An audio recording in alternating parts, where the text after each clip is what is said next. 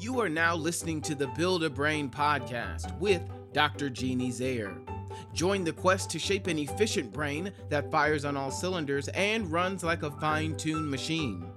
You are now in the capable hands of an international presenter and a pathologically optimistic brain builder. Dr. Zaire will give you the right blocks to build that 3 pounds of cerebral muscle for you, your child, or the young adult you teach or mentor.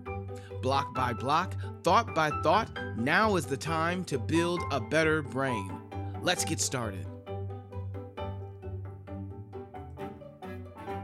Welcome, friends. So glad that you've joined my fabulous audio engineer named Kibwe Cooper. And if you have ever thought of starting a podcast, this is the man that you want to contact. So he is a guru podcaster. He has a whole plan for you that you can follow and learn how to do this, or be like me and just pay him to do all the background work. And that's a really good way to go too. So anyway, we are on episode number 25 today of Build a Brain, one thought at a time, one block at a time, based upon the revolutionary, powerful work of Professor Reuven Feuerstein, an Israeli psychologist who identified these building blocks as the most foundational for all learning. So number 25 is a pretty simple one compared to some of the other ones. I hope you'll think so. It's called visual transporting, or the ability to see something and copy it accurately. So it's a little bit of visual perception.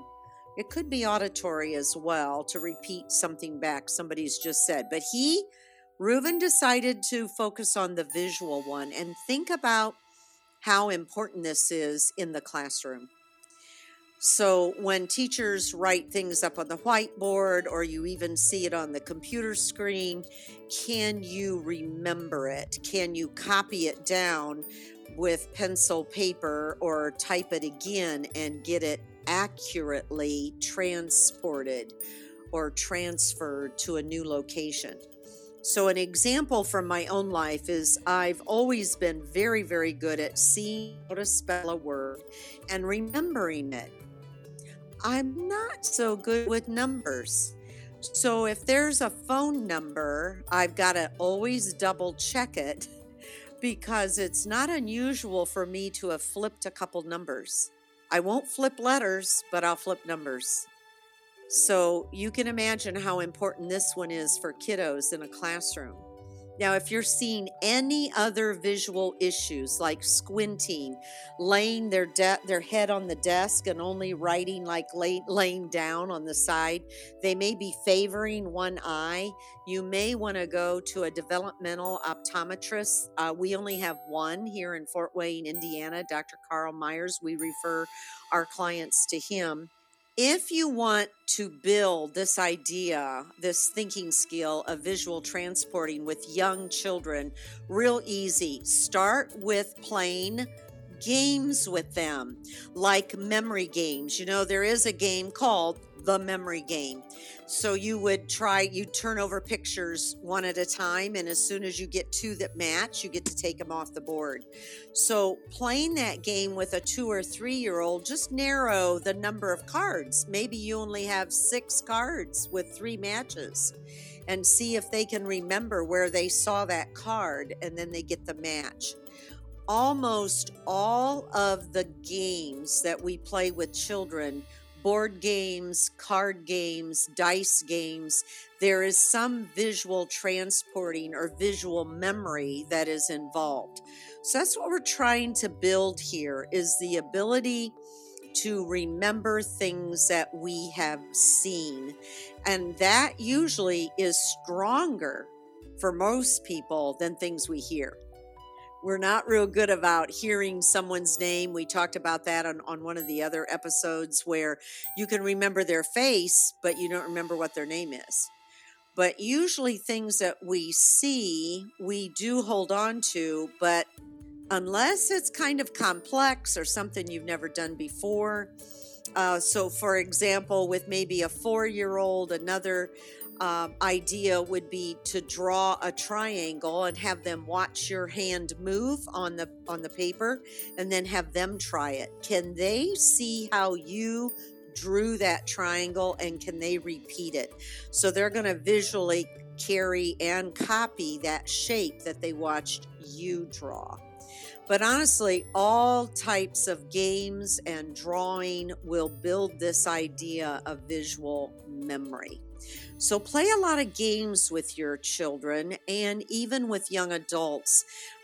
That's one of the recommendations we make here at the Mindcap Center. Parents will say, "Oh, do we have homework if our child comes here?" And I'll say, "Well, guess what? Your homework's going to be, you're going to have one night a week where you put all your cell phones turned off in a basket, and you're going to pop popcorn or order a pizza, and we want you to play games. Do you think you can handle that?" And so most families are really happy to hear that we advocate real 2 to 3 dimensional board games and strategy games where kids are getting their hands on things. Not that I'm against video games.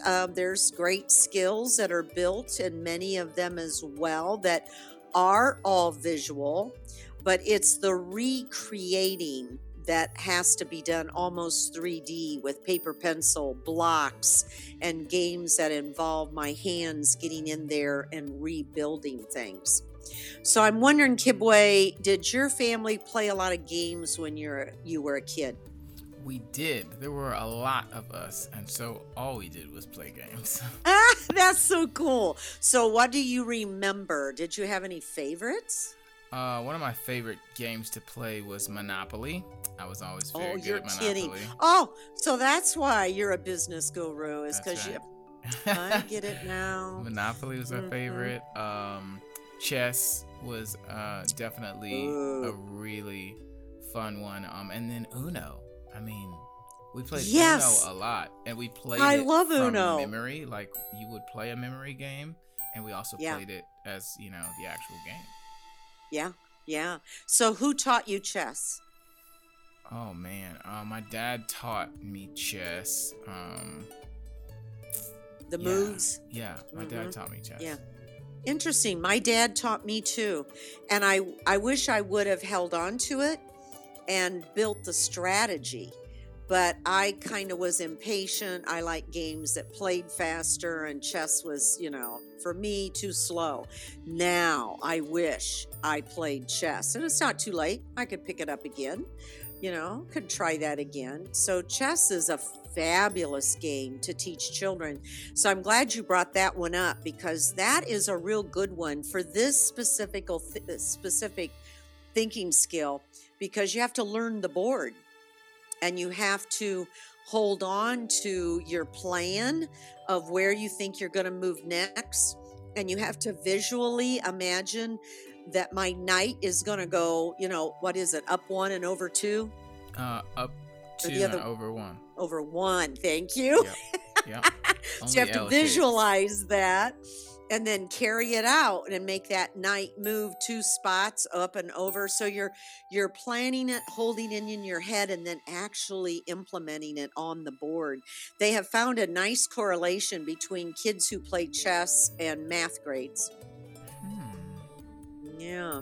That's very interesting. Yeah, if you're a good chess player, you'll probably do well in math. They don't know if that's correlational or causative. There's no way to, that's a tough one. But there's been a lot of schools that have instituted chess clubs. I was a school principal. I think you knew that, didn't you? Mm-hmm. Yeah. I was a school principal once upon a time. And I asked if I had any teachers that like chess, and by golly, I did. So I found some funds and I bought chess sets, and I said, okay, we're going to have a chess club, and I announced the day it was going to start, show up in the cafeteria after school, and I think we had like 100 kids. We were blown away with how many kids showed up. It was crazy. So my teachers had more kids than they knew what to do with, but it was so cool. It was really cool. That's amazing. Yeah, they got into it. I had to go out and buy more chess sets. That's always good. Yeah, that's good. So you can start a 3 or 4-year-old with just maybe 3 or 4 chess pieces. You don't have to set all of them up. Like put the king and the queen and maybe the bishops and 4 pawns. That's a really start just idea. Teaching, just a few moves at a time. And you can still play the game. You don't have to have all those pieces for, a young child to remember. And you can get them rolling with chess. So highly recommend it. All right, someday, Kibwe, we'll have to have a chess game. Oh, yeah, I'm with it. All right, my friends. Well, that was Visually Carry. So work at drawing with your children, playing the memory game. And of course, as they get a little older, can they copy words over from the board to a paper and get all those letters in order and words in a sentence in order? Pretty simple and straightforward. And if possible, have your children learn how to self-evaluate their work instead of saying, Daddy, do I have this right? Mommy, is this right? Instead, turn that right around and ask, well, what do you think? Do you think it's right? So that's called mediation, which is the method of how we teach the Feuerstein method. We don't use direct instruction. We ask questions to help children become autonomous thinkers, meaning they think on their own, and you do that by good guided questions instead of always telling them what to do. You get them to think about it. So there you go. There is cognitive function building block number 25. Hope to see you on our next episode. Thank you, Kibwe. Thanks for listening to the Build a Brain podcast. If you're wanting to know more information on how to build a brain, please visit the website for the Mindcap Center in Fort Wayne, Indiana at www.mind-cap.org. That's www.mind-cap.org. Children and adults from across the United States and Canada have found the cognitive help they needed at the Mindcap Center. The specialized team is trained in all levels of the Feuerstein program and can literally help you or your child build a better brain. Thanks so much for listening. We'll talk to you next time.